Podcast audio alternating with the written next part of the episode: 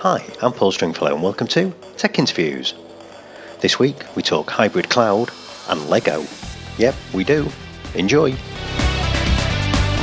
Hi, welcome to this week's Tech Interviews.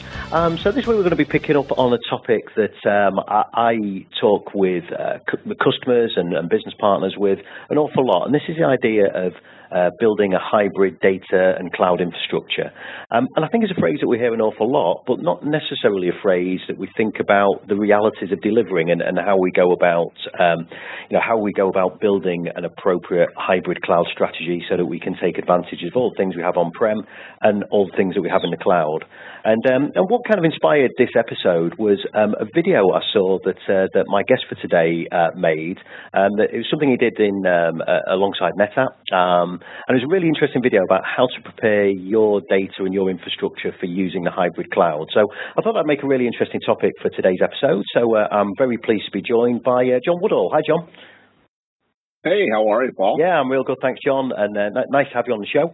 And um, well, look, uh, well, before we get started on the topic, um, why don't you introduce yourself, tell people a little bit about who you are and what it is you do.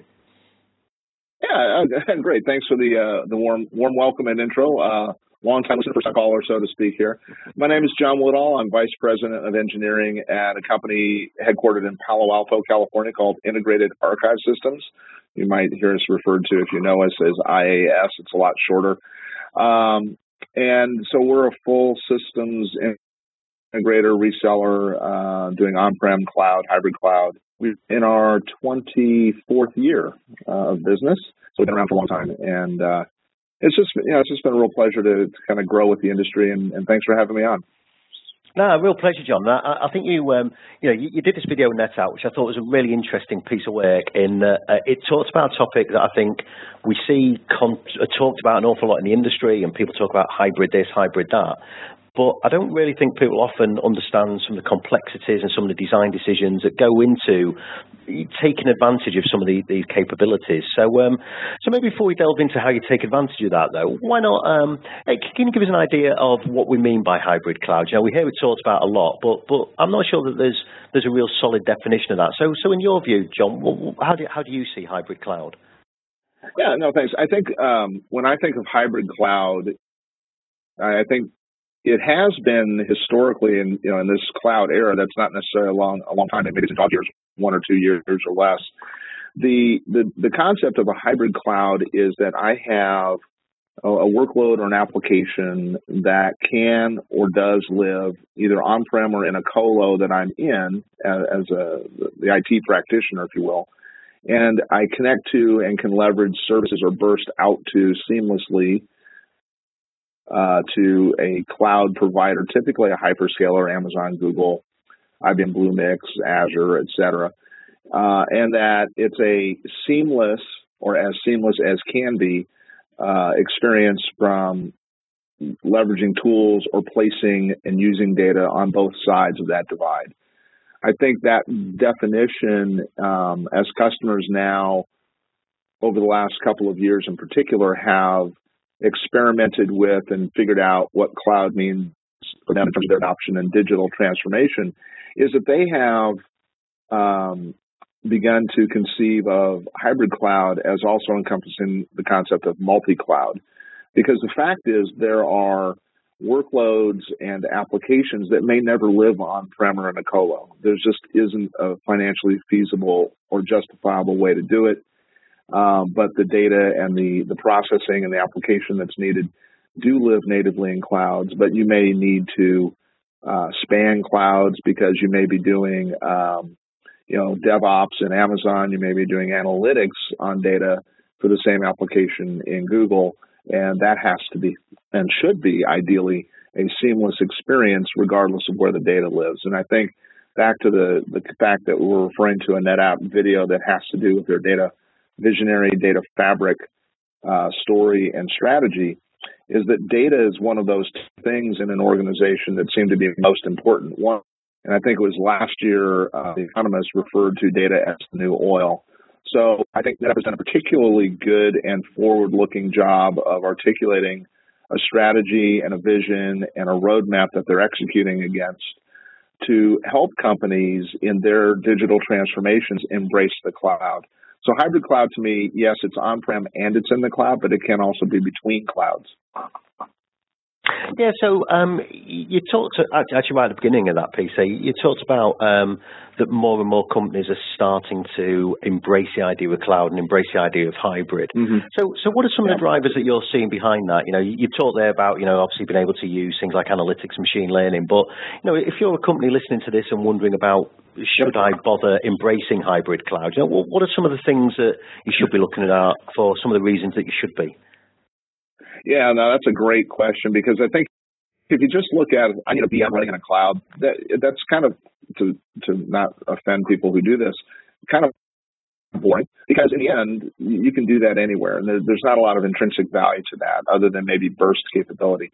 I think the things that that really, if you look at, um, I'm thinking of um, so I'm going off memory on a brain cell that that that may may have been taking a sabbatical.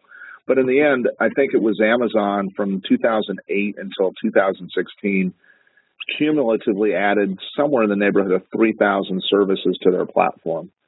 So if I think of why would somebody look at hybrid cloud, there are some things that you are going to or, or may have on-prem, but there are things happening in the cloud, applications uh, and tools, uh, and just the sheer speed and agility with which you can stand something up and, and do work that I think you're irresponsible if you're not looking at cloud for what the real attractiveness is. And, and certainly agility and time to value are there. But there are workloads that will never uh, exit the cloud because the data is going to live there and stay there. Um, you may have subsets of that, but in the end, I think you know cloud is is such an attractive value proposition in general the specifics will vary based on the workload and the application that we're trying to address as to which of one or more clouds are best suited to that particular workload. But uh, you have to, as an architect, look out at what are the available tools for me to achieve an outcome. And if cloud's not in that, you're not doing your job. Yeah, and I think again you raise a you know really good point there about, and it's something that we talk about a lot. Is this idea of you're looking at an outcome. You know, you're after a business outcome. Mm-hmm. This is not really a, a, conversation about picking a technology because we like no. it, but actually that we've we've got a we've got a business challenge, business opportunity, and that cloud is is a way of, of helping us to deliver that. So um, a, a specific so, customer example where you know they yep. No, no, yeah. So you carry on. Yeah, you, you got a customer example. Yeah, I think you, you, you kind of touch on something that made me think of a specific customer experience where, you know, they've done their own internal cost metrics, so they know what they pay for a unit of compute, storage, network, what have you. Um, they made a decision that was business aligned and driven, not technology driven, uh, to move some of their real estate, if you will, to uh, a hybrid cloud model knowing that the cloud portion of it would be up to three times the cost of the on-prem equivalent. Except they're a data-driven, analytics-driven company, and the analytics tools that they have available in the cloud, they could not afford to build on-prem. The amount of data that they're ingesting would just make a, a capital acquisition while relatively cheaper. You have the time to deploy and the time to stand up and the staffing and the space and, and cooling concerns, all those physical attributes of being in a data center. Uh, and in their case, they made a business-based decision to deploy uh, a good portion of their uh, application infrastructure in the cloud for reasons that allowed them to find new ways through new analytics tools to find new top-line revenue, drive faster time to value, and try to differentiate in their particular market segment. Um, but then the other thing that I think, you know, the cloud is an, a very strong pull and attraction like a magnet. And, and once you get in its pull, it's kind of, you begin to lose perspective. The things that I think customers need to think about um, is ultimately the value of the cloud is real, but you are still responsible for your data and the governance and the security and, and all those things that your C suite really are on the hook for uh, and responsible for. So then I like to think of let's introduce um, the thing that I think a lot of cloud discussions. It may be as plain as the nose on my face, but I still miss it once I see it, which is you, the customer, have to be able to control your data and the dynamics around it. You have to control its placement, its security, um, its performance, etc. Cloud is a great tool, but I don't think for many people it's always going to be an all in motion. It'll be place what's there in a way that makes sense, but I need to control the knob, if you will, the, the that says I need to dial in my cost. I need more agility. It costs more, but that's worth it to my business. I'm in a steady state now. I need to call, cut costs back.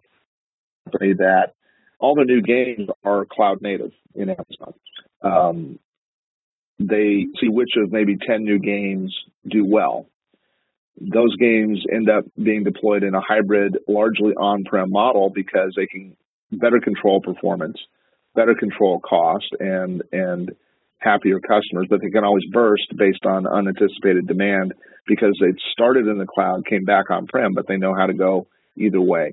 So those are the types of dynamics that I think as we look in this cloud era at um, leveraging the, the tools that are available to us in the cloud, we have to be smart about it.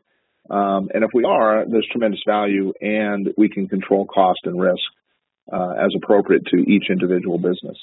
I mean, I think you probably hinted on a few things there that were kind of swimming around in my head as, as, as kind of my next question, really.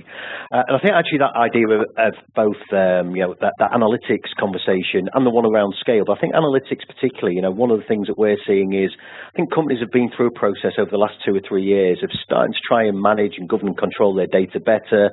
You know, try and uh, clear out some of the, the garbage that might be in their data sets. And I think with that, they're doing that with half a mind at looking at how do we start to extract value from this kind of this, this data asset that, that we own. Um, and obviously, one of those ways is to take advantage of whether it's what Microsoft offer or Amazon offer or, or Google offer in some of these kind of big scale mm-hmm. analytics engines. But just maybe stepping back just a little, and you have touched on some of these kind of areas already. You know, in, your experience, as you talk to businesses about making that leap, you know, starting to take advantage of some of the things that that big hyperscale cloud, for example, might be able to offer them. What are some of the main things that you see that are holding them back from making that move? You know, what are some of the challenges you see around fully taking advantage of, of that kind of capability? Oh, that's a great question because this is, I, I think, um, you know, to borrow uh, definitely uh, a phrase from your side of the pond, a bespoke suit.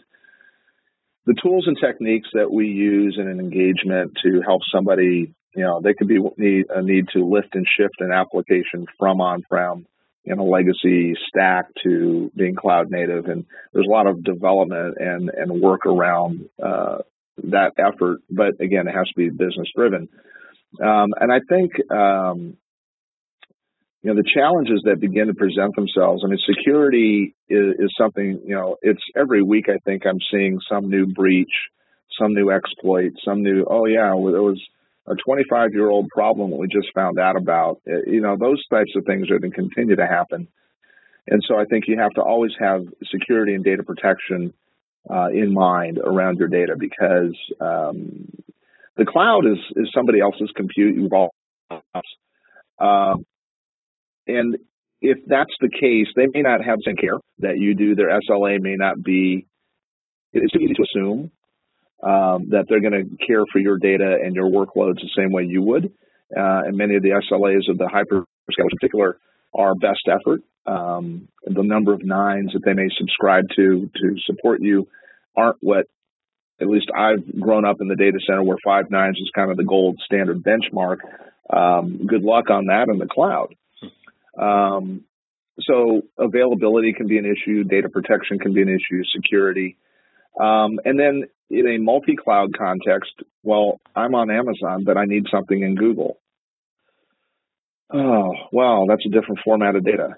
You know, so that's where I, I come back to in the video you referred to that I did for NetApp the ability to have a consistent and extensible data model and data data management suite become very interesting because it becomes less about where it is and more about what value can I derive by having my data in a given environment. You know, be that one hyperscaler, Amazon versus Azure versus Google, or on-prem. or some mix of all of the above. If I don't have a consistent way to do that, um, then you're are you're using a lot of very heavy lifting, uh, hard to do data migrations. And you know, the other thing that people sometimes forget about in this cloud discussion and hybrid is um, I'll jump to the example of customers wanting to create a data lake. Why would you do that on prem? The amount of data that you may end up creating is huge. Now, moving that data around is another problem. So, um, it, the architecture begins to create uh, some very interesting physics problems. I think it was Cisco last summer published an article on the amount of exabytes of data, which I think were in the 30 to 40 exabytes of data created globally, but all of the network bandwidth um, on the planet could only move about four exabytes of that data in a year. So it's kind of like Humpty Dumpty sat on the wall. Um, you know, there, there's physics involved with the amount of data. So I think the emerging workloads and with IoT looming, some data will never not live in the cloud, but you're going to need to access it or, or derive value on prem as well with that data or some subset of it. So having a consistent way to do that, and that's where things like NetApp Cloud Sync might be an interesting play for somebody that's doing analytics on Amazon, but have NFS, you know, maybe some of the data resides in AWS those analytics. And how do I create a workflow moving data in and out of that environment and my on-prem or colo environment? Or what if I need to do it between clouds? And that, that kind of strikes to some of the recent announcements around enterprise NFS services on Azure and Amazon and how will they play in that model. So this, what I might begin to say, maybe a high thread count data fabric becomes a very important tool um, as people begin architecting solutions in and around cloud. So I don't know if I answered your question. I talked a lot. no, no, you did, and and it kind of leads on nicely to, to kind of my next, uh, maybe next thing that I'm thinking about, and that is so if you're looking to design a strategy that allows you to build this kind of hybrid, and I, and I like the phrase you've used a couple of times there, actually, this idea of a multi-cloud environment. I, am with you 100%. I think, you know, longer term, as, as we get more mature in a way that we use cloud services, that I think we must anticipate that we're going to use cloud from multiple providers, and they might be the big players that we all know, or they might be somebody geo-local to you who's got a service mm-hmm, that you mm-hmm. want, or, or a specialist. I've got a perfect customer example of that. I was talking to at lunch the other day. Um, and you know the person is responsible for strategy in the organization. And I won't name the hyperscalers in play, but they have a strategy to go to the cloud with some of their workloads. Absolutely, for all the reasons we've kind of been discussing, there's value there, there are services. But they will never move what they're uh, to the cloud if they can only move to one provider. And they have some very stringent um, uh, requirements in their contract language that one of the hyperscalers agreed to, others have not yet. So they're not moving anything to the cloud until they have two hyperscalers that are willing to contract actually meet their requirements. So that's just an immediate, like, you know, a week and a half ago discussion with a customer where their initial move to the cloud will be multi cloud. It will not be start one and hope another one comes along. Yeah. they're very specific about what they want to achieve, and they have specific requirements about availability zones and about being on different platforms for lots of different reasons. So, um, hybrid and multi-cloud are going to be, you know, kind of the the the lockstep motion, I think, for the majority of companies. Yeah, and that goes back to something we said at the beginning, doesn't it? That, that actually you're looking for a business outcome. You've got a business desire, a business goal there. Yep. And it's not about, oh, I must get myself into AWS. This is about, I've got some requirements and, and what's the best way for me to architect it. And, and that kind of leads on to, to, to my next point, I suppose. And so if you're looking at developing uh, some kind of hybrid cloud strategy. What are some of the key things that you'd want to include in that strategy? You know, what are some of the key things you'd want your hybrid cloud to to do or to be able to do? You know, you talked before actually on things like consistency and extensibility. Yep. You know, but so, so what do you mean by those? You know, what are some of those things you'd look at? Well, I think the um, to get started, just like if I'm building out a new data center, I mean, there's some basic building blocks, and um, you know, think of them as the Legos, if you will, if you're familiar with Legos, right? The the building blocks that um, that, that kids use to build things. We've been using Legos for decades, you know, blue, green, red, whatever size, shape, quantity to build these really amazing infrastructures.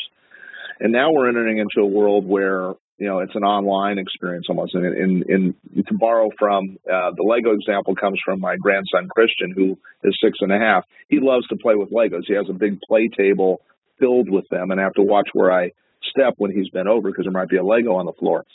But the other yeah, nothing, nothing John hates like standing on Lego. Nothing oh, that. no, especially if it's like the middle of the night. It yeah. just that, that'll wake you up. But the other game he loved, and think if I put this whole conversation in the context of my grandson, not to take it too far, his work, his business outcome is play, right? And in the one he loves building Legos, and that's kind of the legacy uh, way of doing things. You physically manipulate and you build, and there's a certain pace and and and physically what's possible. The cloud is like a different game that he loves to play, which is Minecraft.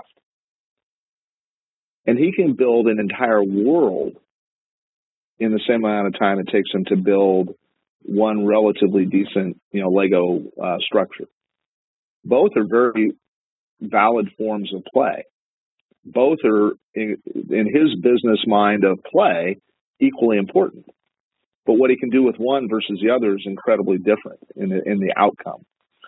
So I think that, you know, as you approach this whole discussion around how do I start? I I would suggest people start with the idea of hybrid cloud is my design goal. It's where I start my thinking. I'm not thinking cloud first, cloud native, and that you may start there physically, but where you end up, always plan for hybrid in mind because you never know whether you're cloud native, you know, with just a network and some security in place, or you're a legacy company that you know, cloud is a completely strange concept to you. Wherever you are, there's no wrong answer. There's only right answers. But the right answers are, in my opinion, start with hybrid as your goal. If you're coming from a cloud native DevOps, um, you know, if if you know you pull up your browser history and Linux Foundation plays heavily in it, then you're going to be building things in hyperscalers and with open source tools. Successful in your business, whatever's driving that, you're going to have to control cost. You're going to fall under more governance and regulation. And you're going to have to be able to control some of those cost dynamics because you've already proven the agility. For a company that's starting at the other end of the spectrum, you need the agility to remain viable and competitive.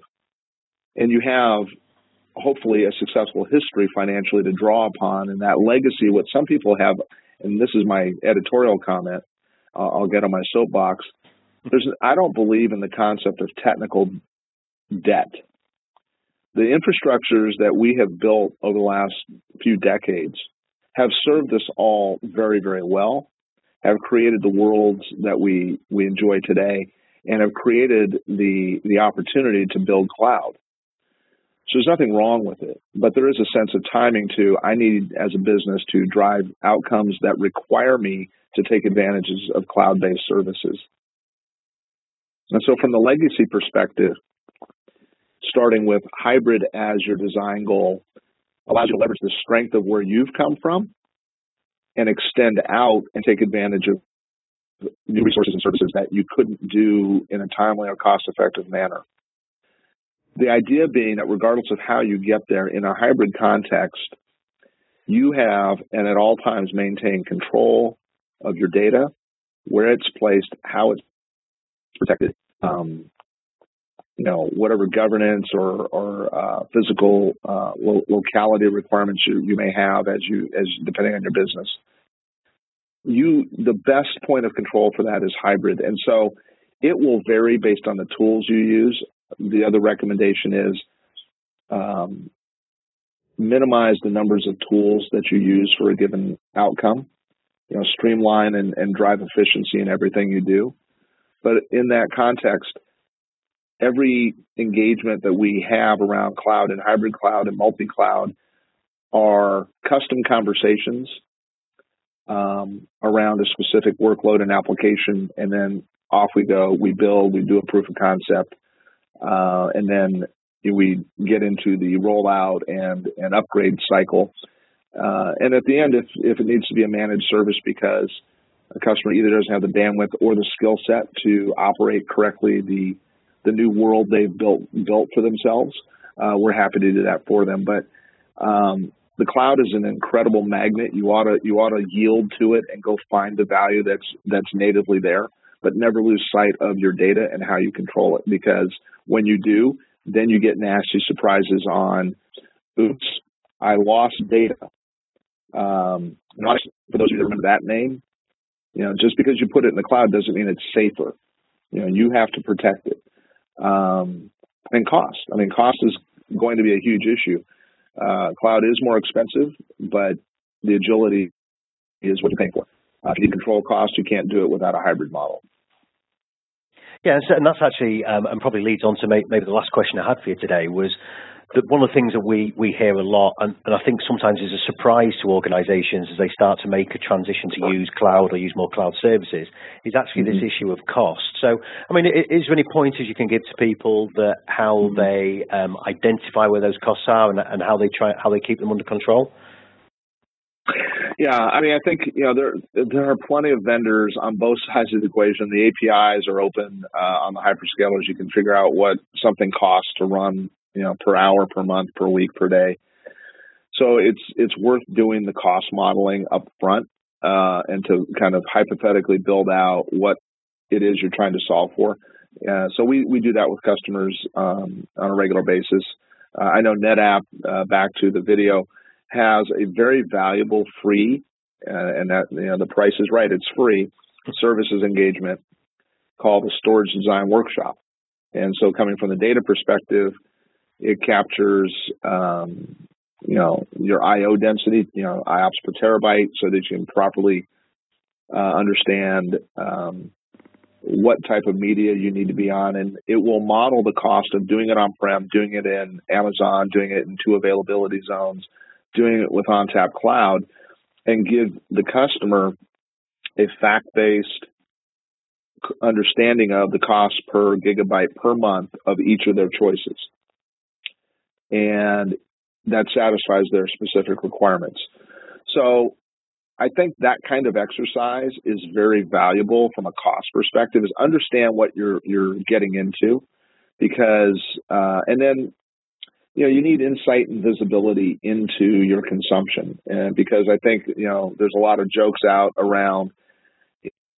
You know that was great. We went to the cloud, and then we got a third month bill because now they're really using it and there's this exponential climb in cost. It's a million line, um, you know, detailed uh, invoice, and you're going, what happened? Well, it's a little almost too late at that point. So if you're going, cost is something that is real.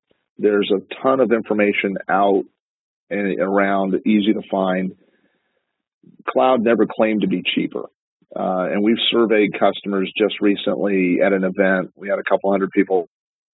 Cost was not a reason. You know, cost control is specifically not a high reason. I think I think my customers that that we have, very large enterprises, have figured this out a while ago. They understand the cost. They understand that resident um, long-term use of the cloud is far more expensive than an on-prem uh, deployment for the same application.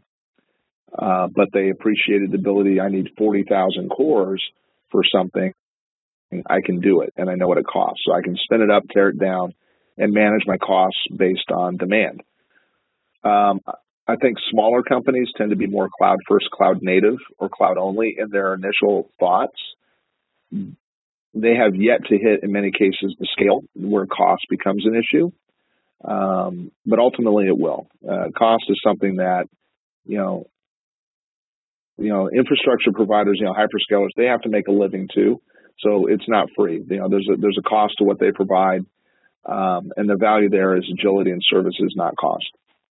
Again, I don't know if I answered that particular no, question, but I think. No, you did, and I think, um, and I think one thing you touched on there as well, which I, I, I, find is crucial in any kind of IT project, and I'm always astounded by the amount of times this piece isn't done. But it's that bit right at the start that says understand yeah. where you are now. You know, you're talking about kind of the NetApp service where they can do kind of data modeling for you, and all that's about fully discovering this is where I am right now, and this is what moving this is, is going to look like. So, um, so I think yeah, lo- loads of uh, you know very valuable points there. Uh, and just, yeah, yeah, I mean that that whole point, and I'll just say it this way to make it really simple and clear: take an inventory of what you have, yeah. good bad, right? And then you, you're in a better position to make a good decision. Please be informed. It's the best thing you can do.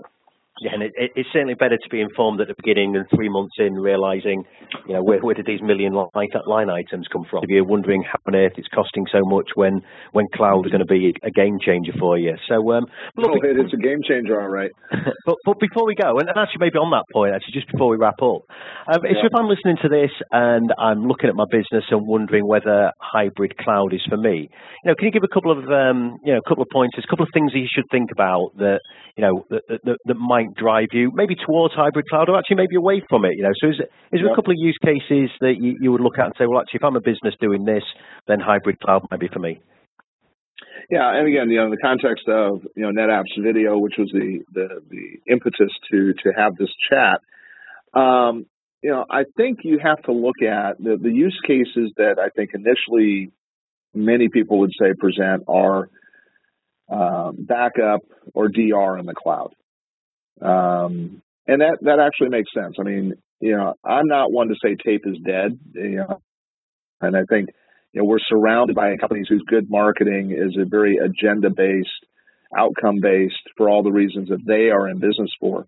For my customers, uh, I think they have to be more agnostic with respect to, I heard what you said, but I need to make the decision that's best for me um, and I appreciate the input. Uh, so, having said that, I think the pointers around getting started in the cloud is you have to understand your readiness, and that varies. If you are a cloud native company already deployed, you're there. Um, I think the pointer for you is play forward the success of your business and model the cost of staying in the cloud or in a multi cloud context do the pros and cons, weight it appropriately, and then at what point does hybrid begin to make sense and what might that look like? Because that's a point that you're going to hit at some point. The, challenge is, I think a lot of cloud native only companies tend to be startups. So they're driven by dynamics around customer acquisition, market share gain, getting to profitability, et cetera. But play that tape forward somewhere along the line and find out what hybrid looks like and what the benefits of that are in terms probably of lowering the cost of your business.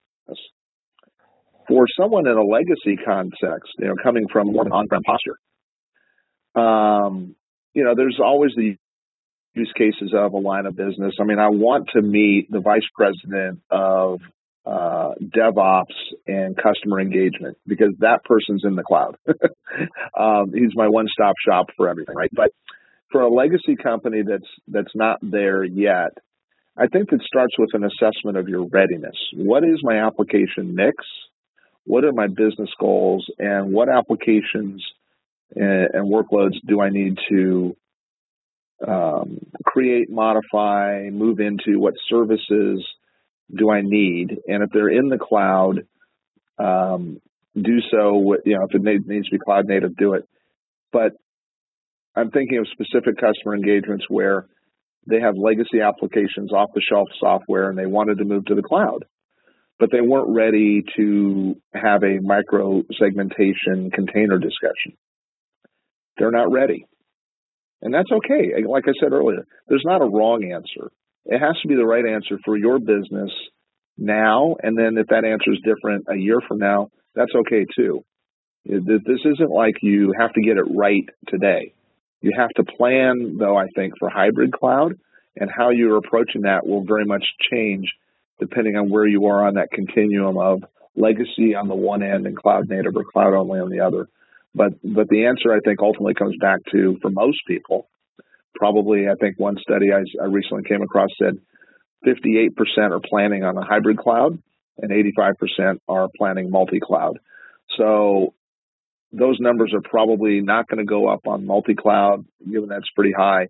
I think hybrid cloud um, may move up in terms of percentage, but the majority of people listening to this will end up in a hybrid multi-cloud model. And where and how you implement that, uh, that ought to be your design goal. And at the end, um, if you're in the Bay Area, I can help you.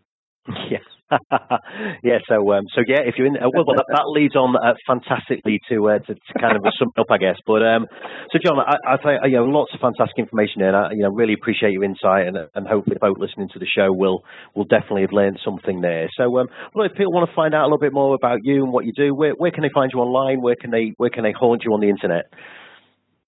I was going to say, so my Twitter handles uh, at John underscore Woodall. Um, you can find our company at iarchive.com and um, look forward to uh, seeing how this world we're entering into unfolds. I, I've been in this industry a while, and you know there's more opportunity now than I have ever seen. Um, but there's so much that we have yet to see how it plays out you know, make some popcorn, fasten your seatbelts. It's going to be a fun ride. Yeah, yeah and I'm with you 100. percent I, have been doing this, this, job over 20 years now, and I think uh, you know the, the the way that the world is moving to this kind of data driven world, I think is as, as interesting, if not yeah. more interesting today than it ever has been. So, um, well, hey John, look, thanks very much for your time. It's much appreciated. Uh, I, I know you've got real early to talk to me this morning over on the west coast. So, um, look, thanks for that, and uh, hope to have you back yeah. on the show again at some point in the future. But thanks for your time, John. Love to. Thanks very much. Have a great day. I hope you enjoyed that episode. For show notes, as well as a link to the video that John did with NetApp, then please pop over to techstringy.com, where you'll also find all of our previous Tech Interviews episodes. If you enjoyed the show, why not subscribe? You can find us on iTunes, SoundCloud, and Stitcher, as well as all other good homes of podcasts. So, until next time, thanks for listening.